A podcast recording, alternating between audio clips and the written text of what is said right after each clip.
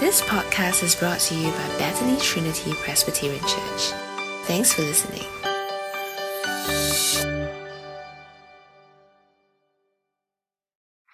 Okay, we're now going to have our scripture reading.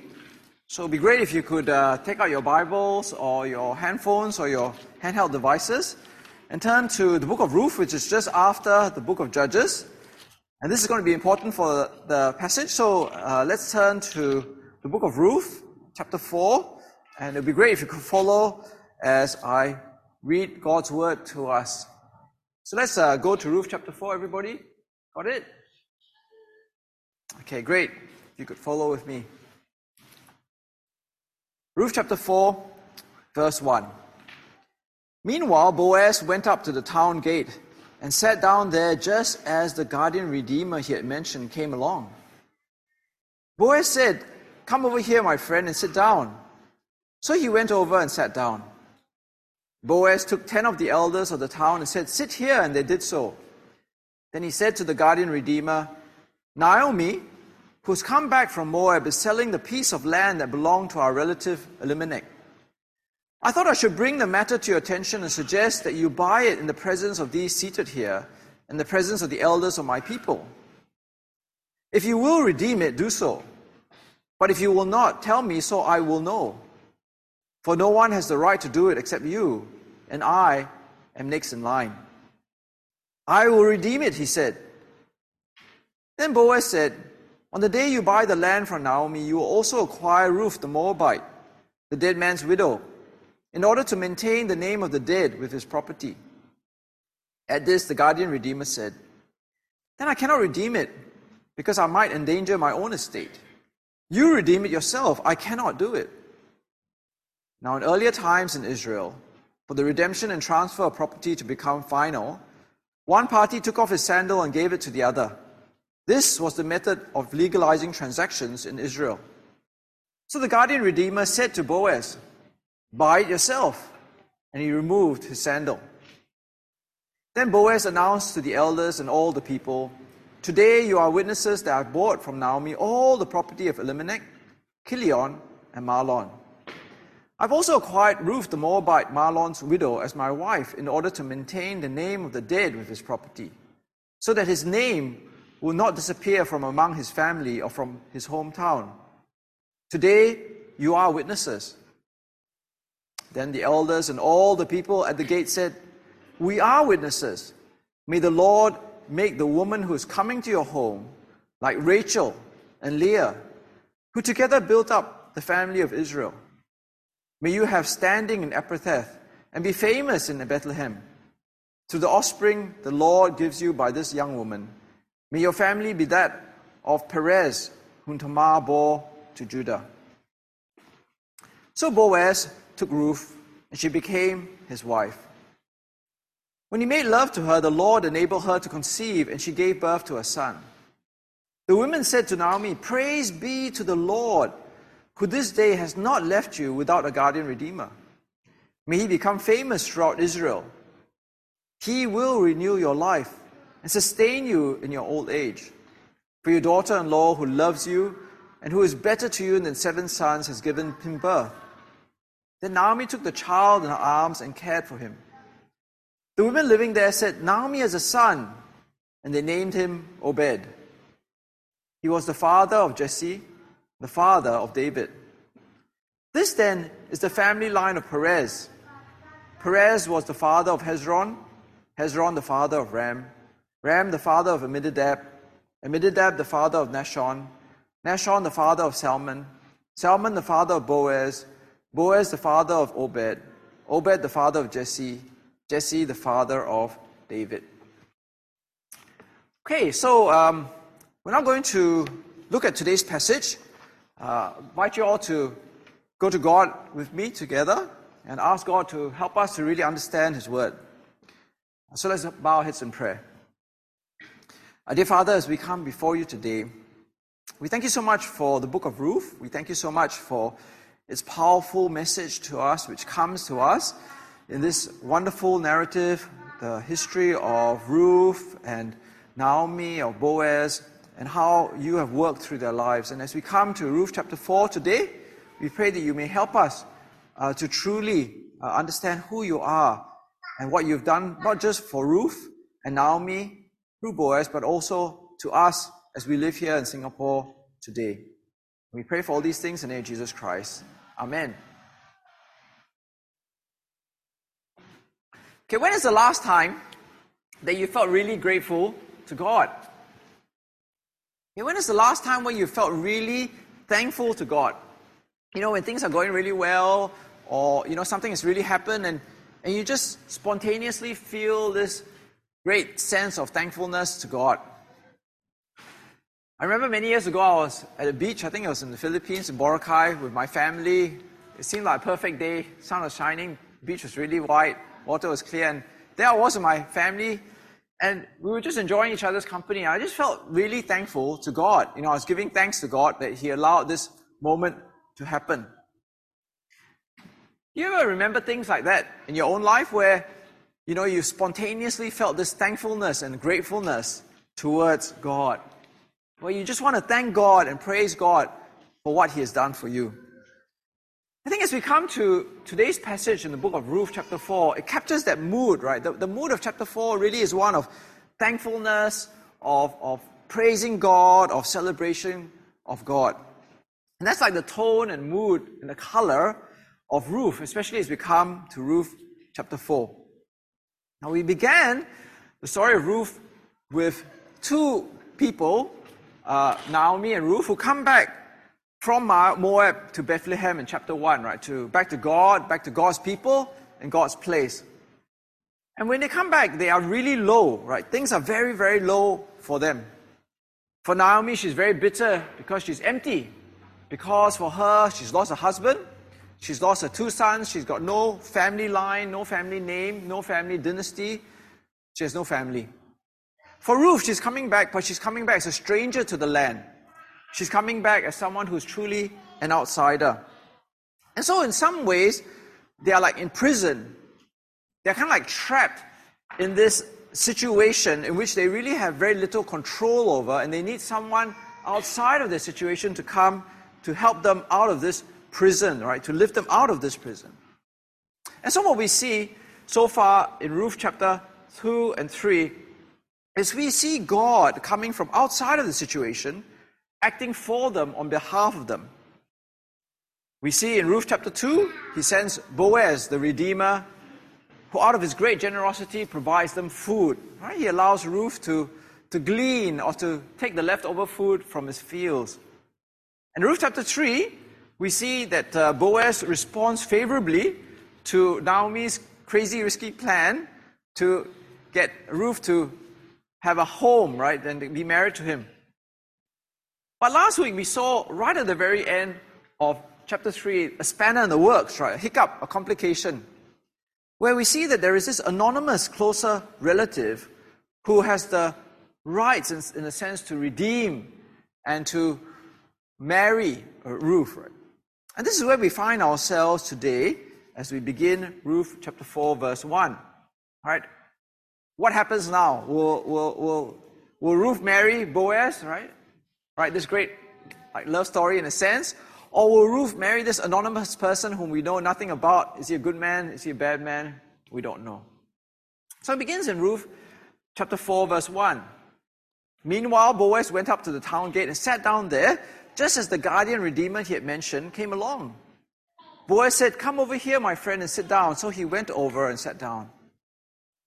Now, how are we to understand this, right? I mean, in those days, they didn't have their uh, mobile phone, so it's not as if he could have called them up or WhatsApped him and say, you know, I'd really like to catch up with you. No point for him to be chasing after this guy in the narrow hallways and the corridors of their streets. The place where you go and find people and to meet people is at the town gate because, you know, that's where people go back and forth. And this man, this anonymous guardian redeemer, hopefully he's not a holiday, right? Doing his revenge traveling, right? So Boaz goes there and looks for this guy. If only he had his mobile phone, he could have been playing his handphone games while he waited, right? But he doesn't need to because just at that moment, as he's looking for this guy, this anonymous guardian redeemer just happens to be there.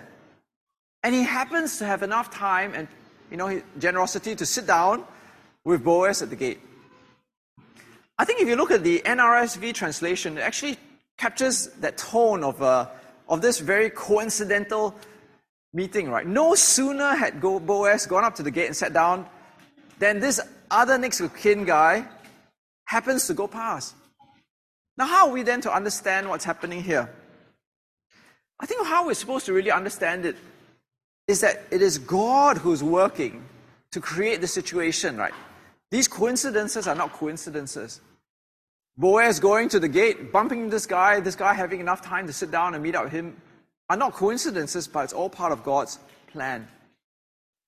Now, I want us to notice that as we look at even this first few verses, there's a word that keeps being repeated. This word redeem, right? It's used four times in the first four verses that we look at here. It's used seven times in the rest of the chapter. So this is something that obviously the writer of Ruth really wants us to pay attention to. This idea of redemption.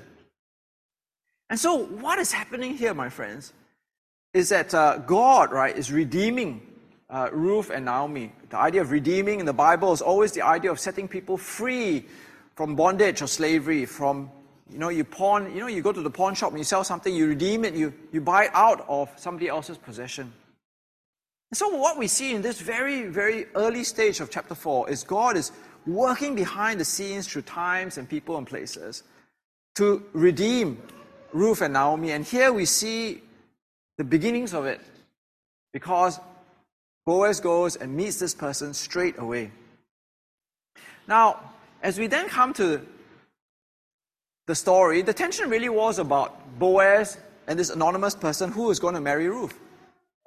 But as we come to the first part of this section, we see that Boaz doesn't bring up the topic of marriage straight away, right? He brings up the topic of the property, the land.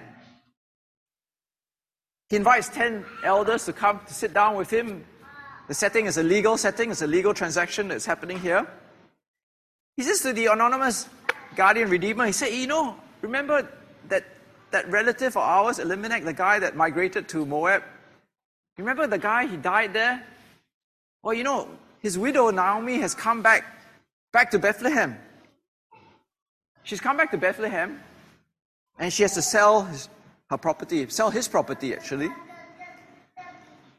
Now, according to God's law, you have first right to redeem this property, right? Because now that Elimelech has died, his land is no longer his. Naomi is poor. You have the responsibility to come and to redeem what they have sold, right? It cannot fall outside of the family. So, what then now will this anonymous relative do, right? Will he choose to redeem this land? And we know in turn, marry Ruth. Well, to our great disappointment, right? He says, I will redeem it. No, oh no, what a letdown, right? Because all this time in Ruth chapter 2 and 3, we were hoping in the back of our hearts that, that Ruth will marry Boaz, but this guy instead steps into the picture and he says, I will redeem it. But we notice then that actually, oh, sorry, but why? Why does he want to marry? Uh, sorry, why does he want to redeem the property? The way that we're meant to see it really is that it's a logical thing for him to redeem the property. The property only comes with one person, right? Uh, this older lady, Naomi. It's a good deal for him. If you were in his shoes, you would also choose to redeem the property. You get this property, all you have to do is look after this old lady, Naomi. It's a net profit situation for you, it's a net gain situation for you. You get property, you just feed this one old lady, she'll probably die. The property be, becomes part of your estate for the rest of your life and for the future. So this is actually a good deal. It's a very good deal, very logical thing for him to do. But here we see how shrewd and what a clever negotiator Boaz is, right? Then Boaz said, On the day you buy the land from Naomi, you also acquire Ruth the Moabite, the dead man's widow, in order to maintain the name of the dead with his property. Now, this is like a sting in the tail, okay? Why is it a sting in the tail? Why is this a good and shrewd negotiating tactic Initially, this sounds like a good deal, right? He redeems the land. He only has to look after one old person, which is Naomi. But if the land comes also with Ruth, who's a much younger person, then there's a great possibility then that in order for him to fulfill his duties, to continue the name of his brother or his relative Elimelech, she will continue to have many, many children, right? Obviously, she's not old like Naomi. She will have children. And because these children are not really his children, they are like Elimelech's children, then the land that he actually redeemed and paid good money for would actually go to Ruth's children, to Naomi's grandchildren at the end. So this is no longer a good deal, but actually this is a bad deal for him, right? Because now he gets the property, but he has to look after Naomi, he has to look after Ruth, he has to look after Ruth's children. And in the end of the day, he no longer even keeps the land that he paid for in the beginning. So this is the sting in the tail. And so therefore, the man says, I cannot redeem it because I might endanger my own estate. And so he changes his mind. Now, as we look at this man, right, how are we to understand this anonymous man? Is he a bad guy? Is he a bad man? Actually, if you and I were in his shoes as well, this would be a very normal reaction. Because generally, even for relatives, we don't really want to endanger our own financial security. We don't want to endanger our own financial situation. I remember many years ago, um, uh, one of my pastor friends was telling me the story about how he grew up fairly prosperous, but somehow his father lost his business, and he was very bitter because his, he came from a big family, and now the relatives came to help him. And so in this situation, this is the same thing, right? This is what this man is doing. He, he, he has the ability to help Elimelech, Elimelech's widow, Elimelech's uh, children's widow, but he doesn't want to endanger his own financial status. He doesn't want to endanger his own estate. So, as a result, he says, I cannot redeem, I will not redeem. Right? But thank God, because God, right, recognizes that because this man will not do it because it's a costly and sacrificial redemption for him. Then God sends Boaz, right, who is willing to redeem. Redeem the land from Naomi, redeem Ruth and marry Ruth.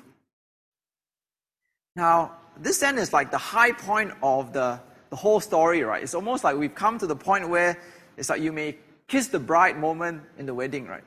You know, where everybody's happy, everybody's celebrating, we all stand up and clap and welcome Mr. and Mrs. whatever. And so that's what we see here in this passage, right? It's like finally the, the narrative arc of the book of Ruth reaches its high points. Yes, Naomi and Ruth finally get married.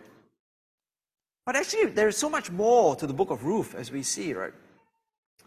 Because the elders and all the people of the gate no longer just witness the marriage, but they say some things which are really, really important, really, really significant. They say, May the Lord make the woman who is coming into your home like Rachel and Leah, who together built up the family of Israel. Through his, the offspring the Lord gives you by this young woman, may your family be like that of Perez, whom Tamar bore to Judah. So, what is happening here? What, what are they saying? What blessings or what hopes do they have for Ruth? Who are these people, Rachel and Leah and Tamar, that they are so significant? Well, Rachel and Leah married Jacob. Jacob was later to become Israel. Okay, so through Rachel and Leah, their children are the 12 tribes in the sense of Israel. They, they are the they are like the offspring who inherit the land. And so, fundamentally, that's exactly what the passage says, right? They are like the founding mothers of Israel. They are the founding mothers of the great nation of God's people. So these people go on to inherit the land, the promised land. Tamar was also a foreigner. just like Ruth. But her husband died, and so in a very sordid thing, actually, it's very interesting. When I, was trying to Google uh, Tamar, right? Actually, there are no children's church stories on Tamar. So, okay, you, you know, that's why how sordid it is, right? So Tamar has a redeemer, uh, unwilling redeemer in her father-in-law, Judah. But that's not what the focus is on. The focus is on their child that issues from that, I guess, very sordid union in Perez. If you actually look at the history of Judah, Judah is one of the significant and most major clans, right, or the tribes of Israel. You see that through Perez, there was the Perezite clan, but the descendants of Perezite also were Hezron, who had the Hezronite clan. And then through Perez again was the Hamulite clan. And so out of this union between Tamar, the foreigner, through this redeemer, we have offspring who form three fifths of the clan of Judah, the most significant of all the tribes of Israel. And so the wishes of these uh, people at the gate is that Ruth will become like that, like Rachel and Leah and Tamar. She will be like a founding mother of God's people. Now, this in many ways shows how God is redeeming Ruth out of her situation, right? She's this foreigner, she's an outsider, but, but the wishes of these people are saying she's not only now part of God's people, she's like the founding mother. They want her to be like the founding mother of God's people, like Rachel and Leah and Tamar. Now, there's one problem, right? If you remember back to Ruth chapter 1, we actually saw that Ruth had been married for 10 years to Mahlon, but they didn't have children. So, either the problem is with Mahlon or the problem is with Ruth. One of them is barren, or maybe both are barren, both are infertile. But how can the wishes of the people that she have children, like Rachel and Leah, and, uh, and Tamar, how can they come about? So if you think about the redeeming work of God working through people, times, and places, as we've seen in the book of Ruth, so far God has been doing the easy work, right? The redemption business has been an easy work for him. You know, God has been bringing food in chapter 2, okay, that's okay. Marriage in chapter 3, okay, that's okay too. But here we actually see that God is doing a redeeming work but it really needs a miracle, right? It really needs a miracle to redeem her out of her barrenness, out of her infertility, out of her inability to conceive. And that's why we see in verse 13, we see God, the Lord God mentioned. This is only the second time in the whole book of Ruth that God is said to have be doing something actively in the picture. And I think it's because it's just so important that we need to know that God is the one that's doing this. So Boaz took Ruth and she became his wife. When he made love to her, the Lord enabled her to conceive and she gave birth to a son. So we see here that God is the one who controls all things, right? All people, all events. And it is only through Him acting in this situation that Boaz and Ruth are able to have this child. And so, what we see here is God is in the redemption business, He's in the business of redemption. And we see how He redeems Ruth out of her situation and to truly bring her home and truly bring her to, to become like Rachel and Leah and Tamar among God's people. She is truly now among God's people and belongs to God's people. And not, just belongs to God's people, she is pivotal, like a founding mother among God's people. What happens then to Naomi? What about her and her prison bondage, right? Oops, what have I done? Okay. So, the women said to Naomi, Praise be to the Lord who this day has not left you without a guardian redeemer. May he become famous throughout Israel. He will renew your life and sustain you in your old age. For your daughter in law who loves you and who is better to, to you than seven sons has given him birth. Now, I want us to notice something very important. Who was the guardian redeemer for Ruth? It was Boaz, right? Boaz was the guardian redeemer of Ruth. God was working through Boaz to redeem Ruth. But in verse 14, the guardian redeemer of Naomi is not Boaz, it is the boy, it is the son that Ruth gives birth to. It is Obed. Right? It is the one that Ruth has given him birth. Because the problem for Naomi was emptiness. No husband, no children, no sons, no family, no family line, no family dynasty, no family name. With the birth of this son, he will renew your life and sustain you in your old age. Now, what Ruth, sorry, what the, the book of Ruth is saying is, is not just physical, right? It's not as if this grandson is going to feed, help feed her in her old age or help bring her for walks or something. To renew her life is to give her fresh hope, right? Fresh reason for life, fresh meaning for life, because now she can live life in fullness because she knows that the line of Elimelech continues. The property will go back to her family. She will continue the family name. He will sustain her as she grows old. And so we see this wonderful picture that is not just Ruth, who is redeemed by God, brought out of imprisonment, brought out of slavery and bondage to a terrible situation, but Naomi herself as well is brought out out of her bondage and imprisonment to emptiness because now she has this child, Obed, who will continue the line. But I want us to notice something. The passage doesn't end with Naomi or Ruth. Right? The passage doesn't end with Naomi or Ruth. You can learn a lot from the first words of a book and the last words of a book. Yeah, I mean, if you ever don't want to read the whole book, just read the first words and the last words, lah. Okay? So here are the last words of the book of Ruth, and they don't sound like a romance story, right? It's like, okay, Naomi took the child, they named the Obed, he's the father of Jesse, the father of David, and then there's a family tree of Perez, and again, Obed was the father of Jesse, and Jesse the father of David. Now, this David is King David, okay, King David. Now, this is uh, the first words and the last words of what is probably known as the greatest love story English literature, right? But maybe not many people read it. You know, have you all read Pride and Prejudice? Okay, so you can tell by the first words and the last words of Pride and Prejudice, it's, it's a romance, it's a love story, right?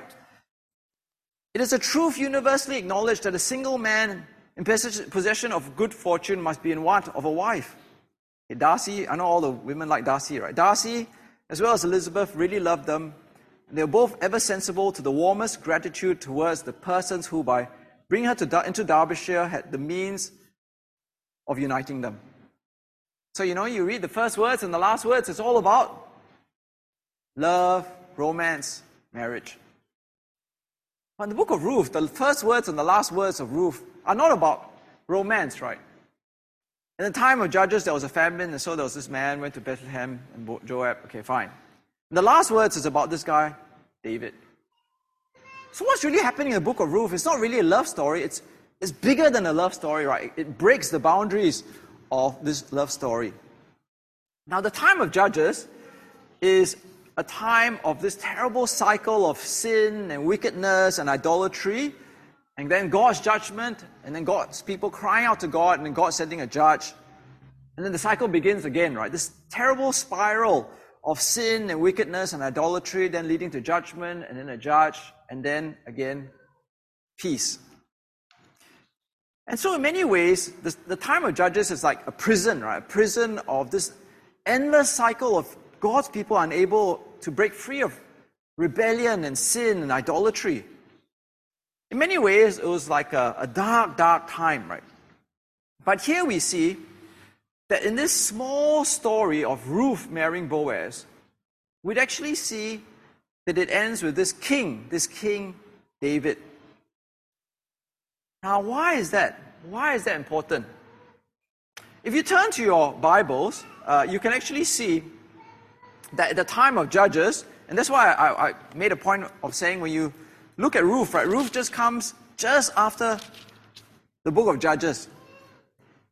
And the book of Judges, the last verses says, In those days, Israel had no king. Everybody did as they saw fit.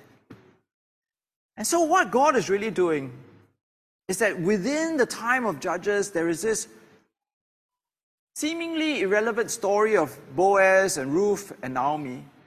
But within this time already, God is seeking to bring a king into the land, a king, so that people will no longer do as they see fit.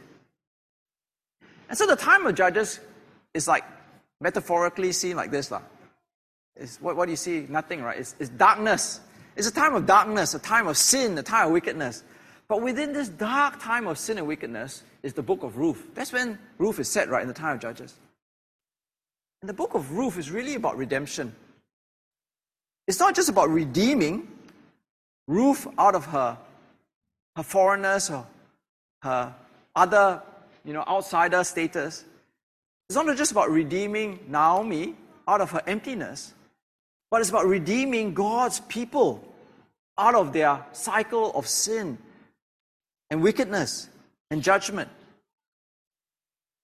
But it doesn't end with King David, right? Because in the New Testament, it actually looks forward to a greater king, Jesus Christ, the eternal king. He is the one who will do the ultimate act of redemption. And so in the book of Matthew, as well as the Gospel of Luke, it traces the genealogy of Jesus back to David and back to Ruth and back to Boaz. And so we see here right in the first verses of Matthew. The book of the genealogy of Jesus Christ, the son of David, the son of Abraham. And then in verse 4, verse 5, it says, And Salmon was the father of Boaz by Rahab, and Boaz the father of Obed by Ruth, and Obed the father of Jesse, and Jesse the father of David the king. See, we, you know, this is the beauty of the book of Ruth, right? It's just four small chapters, but it's not just a small picture of Ruth and Naomi and David or, or and, and Boaz, but it involves a much bigger picture of God's people, right? Israel and King David. But it deals with the biggest picture of all things, which is universal sin, right? Universal sin. See, in many ways, what we're meant to see here is Ruth together with Boaz do not just lead to King David, but lead all the way down to King Jesus. And praise God for that, right? Because that's why we read Ruth today. Because we don't read Ruth today, we will never see how God acts through time and people and places in history. So, here what we see is we see that ultimately this work of redemption must end in Jesus Christ. Because the problem of sin is not just a problem of judges, a problem of the time of kings, but it's a problem of our time and all times. So, if you think of Naomi and Ruth being, in a sense, in the prison that requires redemption to set them free, well, there's a universal problem where we are all, in a sense, imprisoned with this cycle of sin, wickedness, and judgment. And we need a redeemer too. And praise God because through his control, sovereign control of time, people, and places, he is the one who sets us free. So in our responsive reading today, we read 1 Peter chapter 1, right? And look at what it says For you know that it was not with perishable things such as silver or gold that you were redeemed from the empty way of life handed down to you from your ancestors, but with the precious blood of Christ, a lamb without blemish or defect. He was chosen before the creation of the world, but was revealed in these last times for your sake. Through him you believe in God who raised him from the dead and glorified him, so that your faith and hope are in God, Peter says. You notice what it says in verse 20? Jesus was chosen before the creation of the world, but was revealed in these last times for your sake. God knew that Jesus would redeem us from our sins before there was the world, right? Before there was a, any living creature in this world. How much more, you know, is it then praiseworthy of God that He then would control all things to bring Ruth and Boaz together, and then lead to Boaz, and then King David and ourselves? And again, we are not redeemed by silver and gold, but we were redeemed by the precious blood of Christ, a lamb without blemish or defect. Remember the anonymous guardian redeemer, the closer relative? For him, redemption was too costly, right? Too sacrificial. He didn't want to sacrifice his family estate. But Jesus didn't just sacrifice silver or gold, but rather he sacrificed his very life on the cross for us. And so, what we see here is this act of redemption in Ruth is just a minor, small picture of the huge picture that we see in this passage, in the Bible itself, that God, through his control of all things, sends us this costly, sacrificial redemption through Jesus. But I remember when I was in theological college, I preached a sermon on the crucifixion of Jesus Christ. And uh, the feedback was that my focus was too much on the physical death of Jesus, on the suffering of Jesus on the cross, and not on Jesus actually bearing God's judgment for us. And I think that's really true, right? Because in the act of redemption, Jesus redeems us not just by suffering physically on the cross, the terrible pain of crucifixion, but he suffers God's judgment on him for all of our sins. Christ has redeemed us from the curse of the law by being made a curse for us. So, how costly was the redemption of Jesus for us? Jesus was cursed for us. That's how much Jesus paid for us to redeem us. So, how should we respond then as we come to the end of Ruth?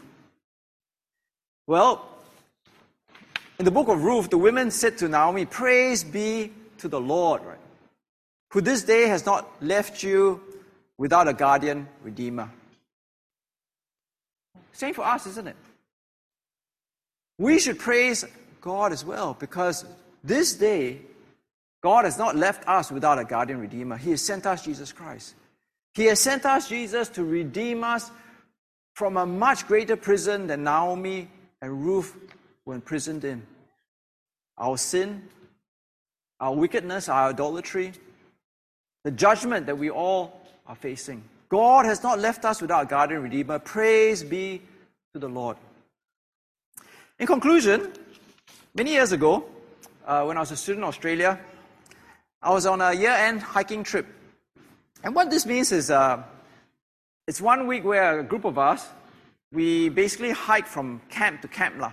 So basically, we carry our stuff with us and we, we hike like in the bushland in Australia. And we got to get from one place to the other. We take one day to get there, lah, theoretically. So one morning we set off, and it had been raining the night before. So in order to get to the next campsite, we had to traverse uh, this hill, okay? But the ground was quite wet, and I was in the group behind, there was a group in front. And so, in retrospect, uh, this is not what you should never do if the ground is wet and there's a hill you're walking on. You should always like walk in one direction, but the group in front of us was traversing back and, you know, back and forth above us. And because it had been raining the night before, they started like a mini avalanche on us, lah, and the group behind. So the avalanche came, and we were kind of like all pressed against the thing to avoid all this stuff falling of us. But unfortunately, I was uh, a bit unlucky, and this rock banged straight on the top of my head, lah. Okay, and so I got knocked out. I was like, don't know what happened. Next minute, I'm like, oh, what happened? And he said, oh, you got knocked out. And so I was feeling a bit groggy anyway. So the other people helped me to top the hill. And so at the top of the hill, uh, the, the teachers who were guiding the hike said, Oh, you know, I think you, you can't hike anymore. So they called for emergency uh, ambulance to come pick me up. And so we waited there for a little while. And then this, uh, I think there was this Australian army camp nearby. So this army ambulance came to pick me up. Exactly like this, lah, okay? They put me on a stretcher, put me in the army ambulance, and I went to stay in the Australian army camp for the night. Lah. Now, after I got rescued, I felt really, really thankful. You know? Here am I, in the army camp. I'm being looked after. Actually, the next night there's a huge thunderstorm as well, so I'm like sitting in this comfortable tent eating scrambled eggs when all my friends are out in the field, right? But I wonder whether we feel the same way because, you know, every day God has done a much greater work of redemption and rescuing for us, right? You know, every day we live, every day we breathe, we are already redeemed in Jesus Christ. So I hope that today's passage in Ruth chapter 4 really shows us that God is in the redemption business. And He has redeemed us. He, can you imagine? He planned for our redemption before the creation of the world. We are saved because of God's control. And it's a costly redemption in Jesus Christ. So I hope that all of us, let's truly praise God in our hearts and be grateful and thankful for God's redemption in Jesus for us. Let's go to God in prayer. Dear Father, as we come before you today, we truly ask and pray that as we study your word today in Ruth 4, uh, we are in awe that you are able to control time and places and people. From before creation, you knew that your son Jesus would come into this world, and that in this in this son of yours, Jesus, you would, you would bring costly and sacrificial redemption for us. So, dear Father, we pray that as we read the book of Ruth, we see that the blessings of the crowd have indeed come true. That Ruth is, in a sense, our mother. She is the mother of your people. Because through the son from her and Boaz, in this child, Obed came King David, and through King David came Jesus, and through Jesus comes our redemption. And so, dear Father, we, we truly pray that, that today will give us a, a fresh appreciation, that we may sing a new song of praise to you in our hearts. Give us a, change, a, a changed attitude of, of always giving thanks to you for what you've done, for we are not without a Redeemer, uh, and we have Jesus Christ. We pray for all these things in the name of Jesus Christ. Amen. Okay, we're going to have a short time of reflection and discussion. Um, the reflection and discussion question is only one question, which is up there. Uh, so perhaps you could just spend perhaps three minutes just talking to your neighbor about this question and reflecting on what you've learned today. Thanks for listening to this podcast brought to you by Bethany Trinity Presbyterian Church. For more information, visit us online at busypc.sg.